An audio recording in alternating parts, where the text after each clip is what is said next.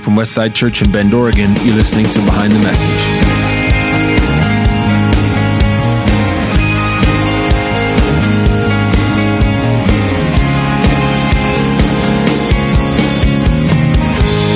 Each week we take you behind what we teach here at Westside. I'm Ben Fleming. And I'm Evan Earwicker, and we are in studio with Bo Stern today. Hello, Bo. Hello. So we are uh, in the middle now of our new series on the way of Jesus. But before we get to that, uh, Ben, how was your trip to San Francisco? We mentioned that on this last week's podcast. Yeah, I missed this last week, huh? It was you and uh, you and Steve got to hang out for a yeah, while? we did, we did. Yeah, we went to San Francisco. Took a bunch of uh, took a bunch of young adults to hang out in the Tenderloin district, which is San Francisco's version of Skid Row in LA. Uh, get to, it's just a super impoverished area, and got to do everything from hosted a spaghetti feed at. Uh, we were partnered with YWAM, so at the YWAM base down there, as well as hand out hot chocolate, and you know, it, there's a lot of highlights. But some of the coolest stuff is to see people who don't even talk on our regular weekly to. Um, their peers.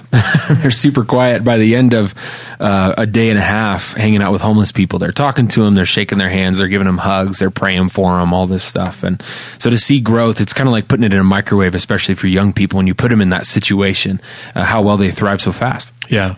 Last time I did a a uh, homeless ministry trip. Uh, I swore I'd never do it again. Um, Bo, did you ever do any uh, mission trips, like inner city, any kind of homeless outreach? Nope. Avoided that. Summer camp took everything I had. Yeah. It was it Oh after that. Yeah. I don't think we did. If I had a summer camp, I would not be doing this. I don't think. Yeah, and we swore we do it never. I, I said I'd never do it again just because of some craziness that happened on the trip. It wasn't the nature of the work was bad or anything, but yeah. But I guess Bo, you're the you're the smarter one among us. Just stick with summer I camp. dodge and Stick- weave, dodge and weave Dodge those and mission weave. trips. So you felt so good about me taking all these students, you know, when a snowstorm Well, hits Bend. They were a little early. We all that stuff. We ended up on Skid Row with about 28, like 14 year olds. So Yeah. Oh my gosh. Yeah, it Yeah. Young adults is a game changer. Yeah. I, Yeah. A lot of the stuff I'm really comfortable with doing because I don't have to babysit. Sure, sure. They're pretty easy. All right, Bo. So you uh, helped craft really the series thesis and a lot of the stuff with Steve. Mm-hmm. Um, talk to us a little bit why we chose the parables and why we took kind of the direction with the parables that we have um, for this series. Yeah, well, we were wanting to do a blue series on the kingdom, and you know, our blue series are church-wide initiatives where we typically will tackle one book of the Bible. And so this time we wanted to do a blue series on the kingdom, and the the the more we talked about doing something on the kingdom, the more we looked at the parables of Matthew 13. And in a teaching team meeting, uh, the issue was raised that that the idea of the kingdom is sort of hard to connect to, and a little esoteric. And can people really, you know, get it, do they understand what we're saying? And so we we said decided yes, it's still on the kingdom, but we're going to put at the front of that the way of Jesus, which is the way of Jesus is the way of the kingdom. So we thought that was a lot more accessible for people to kind of understand and connect to, and a little more compelling and and not quite so um, royal and governmental sounding. Right. And are there metaphors within these parables that we feel like connect in the same way that the the metaphor of kingdom would have connected to Jesus' audience? What is that for today's audience as we look at Jesus' teachings? That that maybe some of those metaphors that just click, like, yeah, we get that, we understand. Yeah, well, it it is tricky because you know there it was such an agrarian society, and so so many of the parables come back to something plant related, the farm and the the seed and the weed, which is what mine was this weekend. A lot of that, a lot of fishing uh, metaphors, some baking is in there. the one thing we see Jesus doing is picking a lot of different stories that that many different kinds of people would immediately relate to, men and women and children and and shepherds and farmers and so I think that anything we can do to do that, any stories we can pull into the parables that that match our metaphors today, whether it's about Starbucks or the way we work tech jobs or whatever, I think that that we're doing something that is in line with the teaching style of Jesus. I've been really excited for this specific podcast just because the farmer in the weeds was such a pain in the butt to talk about in teaching. Man, me. wasn't it? Yeah. We usually take one big block to talk a lot about one sermon, and I feel like we took Eight about three out, big blocks to talk about this. Yeah. Why was this so hard? It's hard because honestly, the this I graphed this parable out when I was studying for it one day. I took a Sunday after church because it was kind of ruminating in my head while um, service was going on in the morning, and I took a whole Sunday from about one to seven, and I just graphed this parable out and tried to look at what what is Jesus' main point. We talked in this message about how parables always have a primary point, but it's up to the listener to determine what that is, and the listener may get it right or wrong, but you, we got to determine what it is. And when I looked at it, I really felt the primary point was the seed is not supposed to go to war with the weed.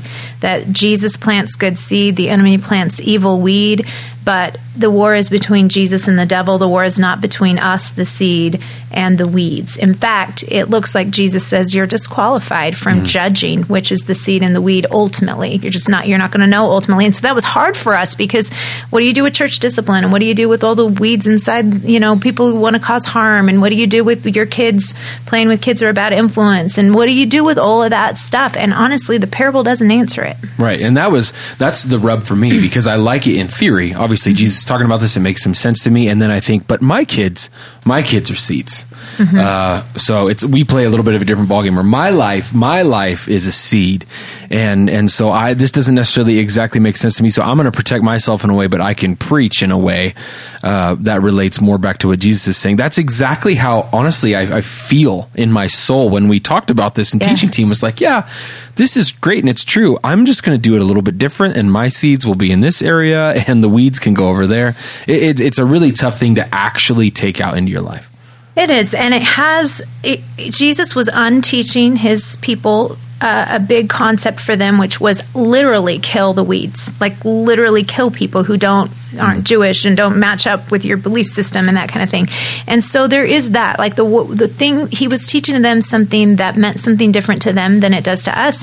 But we watch that the church has been guilty of this post cross of, of, truly killing people who they've determined don't line up. Um, doctrinally or you know in, in, belief and so that's not out of the realm of possibility that he, our our natural drift as humans is to want to get rid of people we think don't measure up which kind of hits deep in our nation right now if you mm-hmm. really want to take it to another level. Yeah. Sure. I mean, this is this is what we're talking about. I think this is the overarching element to the the conversation that we have about our nation when it comes to gun rights, when it comes to foreign relations, all that stuff. Right. And for those who maybe didn't hear the message or aren't familiar with the parable, uh, in a nutshell, Jesus tells a parable about a crop of wheat that grows up, and an enemy comes in, sows weeds among that wheat. And the thing he tells his workers is don't tear up the weeds because you'll also get the wheat with it. Let it grow up together, and then the angels will. Yeah. Um, at the end of the age, at the end of the age, mm-hmm. deal with it. Mm-hmm. I hope I did justice to the parable. He didn't actually go much longer than that. I yeah, mean, that's, really. It's yeah. so so brief and concise. Um, and in your teaching of it, I appreciated. I actually wrote that down um, that it was an exercise in holding back on teaching too much. Yeah. Taking too much out of what Jesus was saying and just presenting what he was trying to make a point of. Yeah, and it's the hardest exercise there is. I don't think I could have done it five years ago when I knew more answers than I know now. You know, and, and when I really felt an obligation to people to answer all their questions or to give them something they could just take home that was so easy to pack in their purse and take it home for the week. And I just don't feel that obligation anymore. I don't hmm. feel like we have to answer all the questions. In fact, I think we do violence to the scripture when we try to teach something that isn't within that text. And I did tell the church over the weekend this does raise a lot of questions that are answered other places in the New Testament, but they aren't answered in this parable, so we can't pretend that they are. Huh. And I think that's good, even for people to learn um, kind of study skills that yeah. way. Let, us not try to p- put it all together in one parable. Everything isn't in this one. Just one thing is in this one. Is that good advice for preachers? Should we camp out more than we do on a scripture? Without, you know, my tendency is just let's pull all the answers out from all across scripture and present it as a nice, mm-hmm. fully cooked meal. Right. Is it more appropriate and does it do more justice to the original intent of the scriptures to teach them as they are and let them sit? I really, I really think it depends on what you're teaching. Mm-hmm. It's look because if we're, we're going to pull out the women keep silent in church scripture, mm. you, you you have to look at the full weight of scripture on that to come up with principle. Um, so you, I guess you could teach that on some level, but I think that would be the same kind of misappropriation of the scripture to say this is the scripture and it stands alone. So whenever you want to build a wide load philosophy on the tiny shoulders of one scripture, that's dangerous. But when you proof text, that's dangerous too. When you start to say, here's what I'm seeing in this story, so I'm going to pull in all these other things. Um, I think it's just really good to give the congregation more responsibility than we typically give them, mm-hmm. and just say, you go go at it, look at it, wrestle it out. I might be wrong. Figure it out yourself and see what God is saying. But let's not try to make this parable about something it's not. And I think it's good to see things from the perspective of the crowd sometimes, because Jesus loved the crowd. He didn't just love the disciples. But a lot of times we want to do that as communicators. We want to allow everyone to see everything through the eyes of Moses and through the eyes of David and through the eyes of uh, John and James and, and so on. Mm-hmm. And, and instead, thinking about, man, what was Jesus trying to tell the crowd? He cared about the crowd in this moment. What was what would their takeaway have been? What was what would their response need to be in order to to gain answers or to allow the Spirit to work in their life? Yeah, but I think some of the point too, though, is that the crowd didn't get much out of it, and we talked about this last week, Steve and I um, about the difference uh, of the crowd and then the disciples that got the explanation. Right. So it's almost though that Jesus is less concerned that the crowd gets it and more that it's even written down. You know, I, I'm trying to understand. Uh, if Jesus isn't going to explain it to the crowd, why did he even teach it to the crowd? sure. Why didn't he just teach it to the disciples? Think, yeah, other times part of the does. journey, right? Yeah. So it's, it's interesting. I don't know. But yeah. Well, it just seems like Jesus throws out seed. He just throws out these little on ramps and says, do you want to know more? You want to lean in? You want to you want to push ahead here a little bit? And um, I think that we have done the very opposite of that in the church. We now in the especially the American evangelical church really do want to package it up. I like what you said. We want to cook a whole meal and we want to make sure we've got all the all the courses represented and nobody's leaving with anything unanswered or anything left in the air. And I I get the most response from people when I'm honest about my questions. Yeah. And I think people uh, do, I'm, I know they maybe want to be spoon fed, but I think that's a disservice to them. Is that allowing the Holy Spirit to work in the middle of your message? I hope so. I really hope so. Otherwise, it's just not doing a good enough job studying. so, I mean, I really hope that we're just. and that's the balance, right? Because you can you can yeah, come sure. with a lot of excuses for why you're not communicating something well, and say, "Well, I'm just going like Jesus did. just gonna let you figure it out. you didn't make it clear either, so you know, and and there's a there's a balance there, and a responsibility as communicators to do it well, but not do too much. Well, and I feel like my responsibility with this parable was to find what I felt the the only point was that applies to us. There's only there's a lot of things in the parable. There's only one point that applies to us as believers. Leave the wheat alone. That's mm. the only thing Jesus tells us to do. Leave the wheat alone. And so finding that point, even in helping people know there is a main point, and you could miss the point, and all of that, I I think is really helpful for people as they go, especially because with this series we're going through all the Gospels in, in a journal journal every day and it's asking them questions. And I want to always help people be more intrigued with the Bible. Yeah. Just be more like, I want to get under the skin of that and see what's there. And granted, the, the message that you brought came to a very strong point. I mean, there, it's mm-hmm. not like it was pointless. no, just one point. Just though. one point. Paul writes that way, and yeah. Jesus speaks that way at times. It's not every time. Yeah. So to make a point, but a point that then, like you're saying, increases this hunger for. I wonder what else you know there is to yeah. this thought, and, and, a very challenging point too, not to leave it alone. You know, yeah. leave people that we consider against us that are inside the church. Leave them alone. Yeah, uh, we want to a lot of times rip them out. Well, and that's one of the that's one of the parts of the parable that's so tricky is this one Greek phrase inside of it that says, "Where did the enemy plant the weed? He planted it right in the middle of the wheat, where the highest concentration of wheat is." And we always think of this this war between the divine and the demonic happening in government and Capitol Hill and, and City Hall and all of these places, but really it, it looks like it pretty much happens in churches. It's in the kingdom is where the war is, and that's what made it hard for us. I think, as a teaching team to go, well, we're supposed to just let weeds grow up inside our church. That doesn't sound very Paul. That doesn't sound very apostolic. Mm-hmm. That sounds really dangerous. But really, I, I, that seems to be what he's saying is you're going to get it wrong. And I made the point in the sermon that we can't, we don't even get it right with the seed right. a lot of the times. Right. we tend to rip out people that that really deserve to stay. Well, when when you said the, the real clash between the evil ones and the good ones are in the church, I'm like, yeah, no kidding. I yeah, mean, yeah. I think any of us that have been in church for more yeah. than a couple years, it, it can get really, really uh, nasty inside the structure of religion and faith and this community. Uh, not an easy thing to exist, especially long term, in one church. Yeah. Yeah. It's not easy. Well, it seems like tons of churches always have that horror story, right? Like, ah, I remember when they split and well, now they got it together and oh, change pastors. Who knows what's going to happen? now? it's Yeah. crazy. It's amazing that we have the affinity for for moving in that direction at different points of our lives. uh, humanity's tricky. It's really tricky.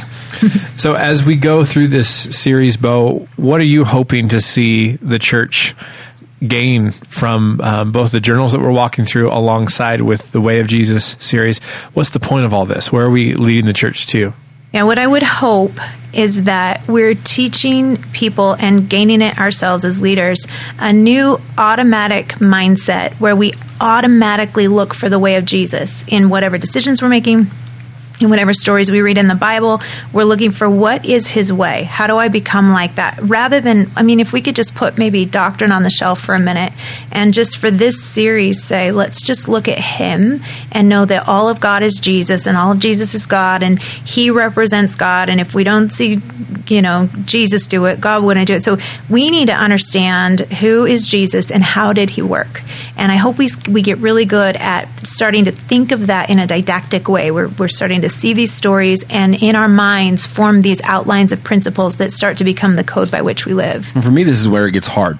We, we've been talking about how Jesus' is a stumbling block with Steve, especially on this podcast. And uh, sometimes we're not even getting far close enough to Jesus to stumble on him. We're stumbling on Leviticus or a lot of these other things. Yeah. But this, I believe, we're doing it right. Um, and if I'm hearing you guys right, this is where your walk should get maybe more peaceful and joyful, but also hard because Yeah. this is where you really start doing the work of the kingdom.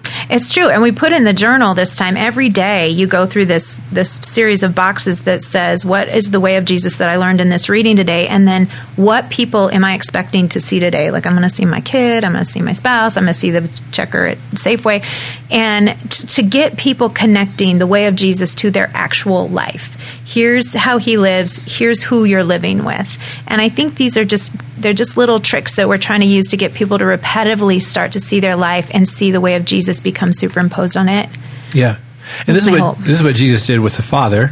Um, he says it. I don't remember where, but he says, "I don't do anything except that I see the Father doing." Really, what are we doing with this? We're saying, "I don't do anything except I see Jesus doing, or that He Yeah. would do, uh, based on the story of His life and His ministry and His words." And so, starting with that as the beginning point of how we learn to live and how we learn to be human, right, is the same thing that Jesus was doing with the Father by Mm-hmm. looking towards Him. And so it's uh, maybe we're the. Does that make us the grandbabies of Jesus? I don't, or of God? I don't know. Yes. That's a weird thing to say. I'm gonna gonna say strike yes. that from the. I know both a theologian here, but I'm going to say yes. Are you a grandbaby of the Lord? yeah, w- I don't know. Dear Grandaba. So it what do gets you- real weird What real are some things? What are some things you guys find yourselves doing? If you're saying you are um, doing your best, you are in, in you are there, you're having some success in walking in the ways of Jesus. What are some things that you find yourself doing when you're doing that well? Hmm, I'd have to do well before I'd have it. I don't know what it, what does it look like to do well. Ben? You tell us. Well, let me tell tell us. you, as a grandson of I have had my two things I've really set this year to try to improve the way I relate to people and and in what I have hope is modeling after the life of Jesus is I'm trying to not multitask so much. Hmm. I'm trying to look people in the eye when I talk to them and only talk to them and not do a million other things and try to even not be thinking a million other things um, because Jesus is this master at giving people attention, even really unlikely people attention. And so that was one thing. And then and then I'm trying to ask questions more than I answer them. I'm trying to ask people more questions about how they feel and what they're thinking and what they think God is thinking rather than always saying what I think they want me to tell them about. yeah. I was in a conversation with some friends on Sunday, and we were talking about uh, in this hypercharged, opinionated, internet fueled uh, culture, we all have opinions on everything, whether or not those opinions are informed or even we had him 30 seconds before that question was asked, and I, Sure. I'm just going to come up with something because that's what we do. And uh, and what came out of the conversation was this phrase of, you know what, I don't have an opinion on that, and how refreshing that would be if we would use that phrase more when we don't have an opinion or when we don't have an educated one. Just say, you know what, I don't even, I don't really have an opinion or know anything about that, and leave it there. You know, I, I'm a know-it-all. I, I want to have Dude, that's something hard to, to be do. s- I'm said feeling about it everything, right now. right? I can't think of the last time I said that. and granted, this is a podcast where we're supposed to say opinions. yeah, but, don't do that now. But really, we could use more of that. I think that Yeah. that humility of saying, "No, I don't. I'm not. I'm not the one to ask about that. And I'm with you, Bo. If I'm asking questions, I feel like I don't know. I I, I don't I don't have a biblical tie exactly to this. I feel like when I'm asking people questions, especially in conversations, and I'm stringing them together. I was doing this over the weekend, spending time with young people that I hadn't really gotten to know.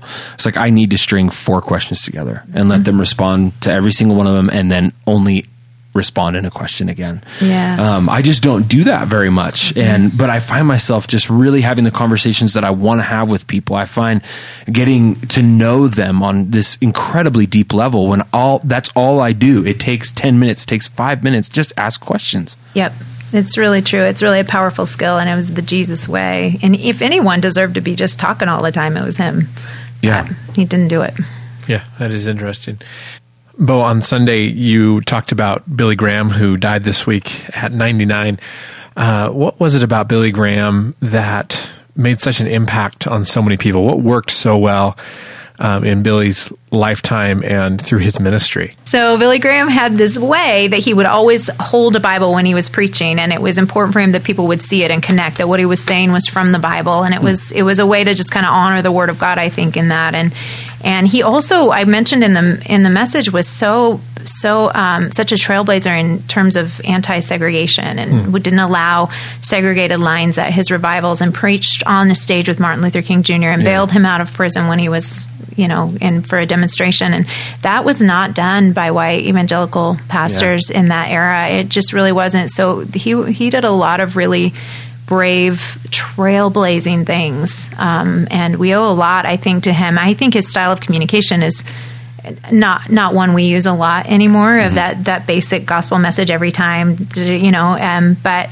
a lot of that changed in the kind of willow creek um, kind of applicable sermons used on monday kind of thing. You know we started preaching more topically but um, he was such a model evangelist Do you have a Amazing. Do you have a communicating hero or a, a teaching hero? Someone that inspired you to become the communicator that you are? Uh, yeah, I, I had a professor in Bible college, Lanny Hubbard, who was just brilliant. Um, I, I think that that was when some of my friends had T-shirts that if there was no God, we'd serve Lanny Hubbard instead. wow. I think they went over he, well. he would not like that, by the way. Um, but he was the first one who made me just fall in love with what could be found in the Word of God in Yeah. such a brilliant way. And it's and every student I think who's gone to Portland Bible College would say the same thing about Lanny, just the most brilliant teacher ever. Other people. W- wouldn't know him, and so you know Yeah. there there's some there's some communicators that I watch a little. I try to be careful how much I do because it, mm-hmm. it can be such a big influence, and there aren't a lot of women out there, and so I'm not I'm never quite sure. I just I've just tried to kind of muddle along and find my way mostly, but there have been some that I really have loved. Yeah. I think Andy Stanley crafts a great sermon, just crafts it so well, puts a sermon together so well. Yeah, I don't know how he's he's amazing. And I watch him. He is not my style, and he is not someone that I go, oh yeah, like he's just you know the because a lot Yeah. of preachers are entertainers now, and every time I listen to him, I'm like, this should not be this should not work for me, and it's amazing. Yeah. Yeah. There's like nobody I'd rather listen to. Yeah, and, and I think communicators that are thinkers, and you can tell they're thinkers. Uh, they study well, and they're you know come prepared more than just highly entertaining or hilarious or Right. Uh, highly energetic. Um, Well, structure and style, yeah. Yeah. So- and there's some that I really love their structure, and they don't have the quite the flashy style, and then some that I think their style's so good, Mm-hmm. and but then I feel like there's not as much under the surface of it. But yeah, and maybe of people out you know Billy Graham, uh, in a way, uh, structure or content, like you're saying, very simple, Right. Mm-hmm. And yet uh, there was something I think very powerful, obviously, about his ministry. And so it's it's not just the words; it's the ministry, it's the it's the who you are and and what your mission is. I think it's bigger than just mm-hmm. that thirty minutes that you're actually talking. Um, can have a huge effect. On his life. Oh yeah, weighty anointing on his yeah. life, a weighty anointing, and so much authority. And yeah, yeah there there are those preachers that can preach on sex and people get saved. They can yeah. preach on finances and people get saved. They're just that. I think our pastor Ken Johnson had that very same has that very same anointing, and and it's brilliant to watch. Yeah, you guys think there's there's something for, uh, especially among preachers and communicators and leaders. Is there something that God kind of gives them as a little bit more of a life song? Like we all teach on a lot of different things, but when I hear Steve Mickel talk about pain and mm-hmm. walking through darkness like he did with Chase. I feel like he is the authority for that. I would mm-hmm. rather listen to him talk about that than than anybody else. When Bob Goff talks about extravagant love, love yeah. you know, it's it's he is there is nothing better. Is do you think that that exists in maybe all of us that there's this this one thing that God has given us this ultimate authority, not ultimate authority, but this major mm-hmm. authority to to speak on? I don't know. That's a great. He doesn't great have question. an opinion on that. I do not I have think. an opinion on that. I don't know if there's a real. I don't know if there's a real answer. Oh, clearly, um, I think yeah, I think you see it in certain people. There's just a they have a real message. I don't know that every preacher does, but it does seem like like there there some everybody has a sweet spot. Seems like, and maybe that's. Uh, spiritual, but also personality wise. I think you know you, you look at even just uh, I think of like Tony Robbins. You know, there's certain people that just have one kind of core thing that that's they love teaching on it, and people love hearing it, and so it works, and so there's a natural draw to it. And some people are more, you know, uh, maybe more exhaustive in their scope of what they sure. can bring, and I don't know. I mean, that's the difference between a pastoral gift and an evangelical gift or evangelistic gifting. Mm-hmm. You know, yeah, that could be but I do not have an opinion on that. so, well, thank you, thank it's you for uh, this podcast. I have no opinion on that. Thank you for joining us today, Bo. You're welcome. And uh, next week, who's up next week, Bo? Steve Mickel. Steve Mickel. Yep. Part three of the Way of Jesus. Looking forward to that. You can check us out uh, live even on Sunday mornings at Westside Live. Our messages are archived at westsidechurch.org, and of course, we are at behindthemessage.com. We'll see you next week as we continue with the Way of Jesus.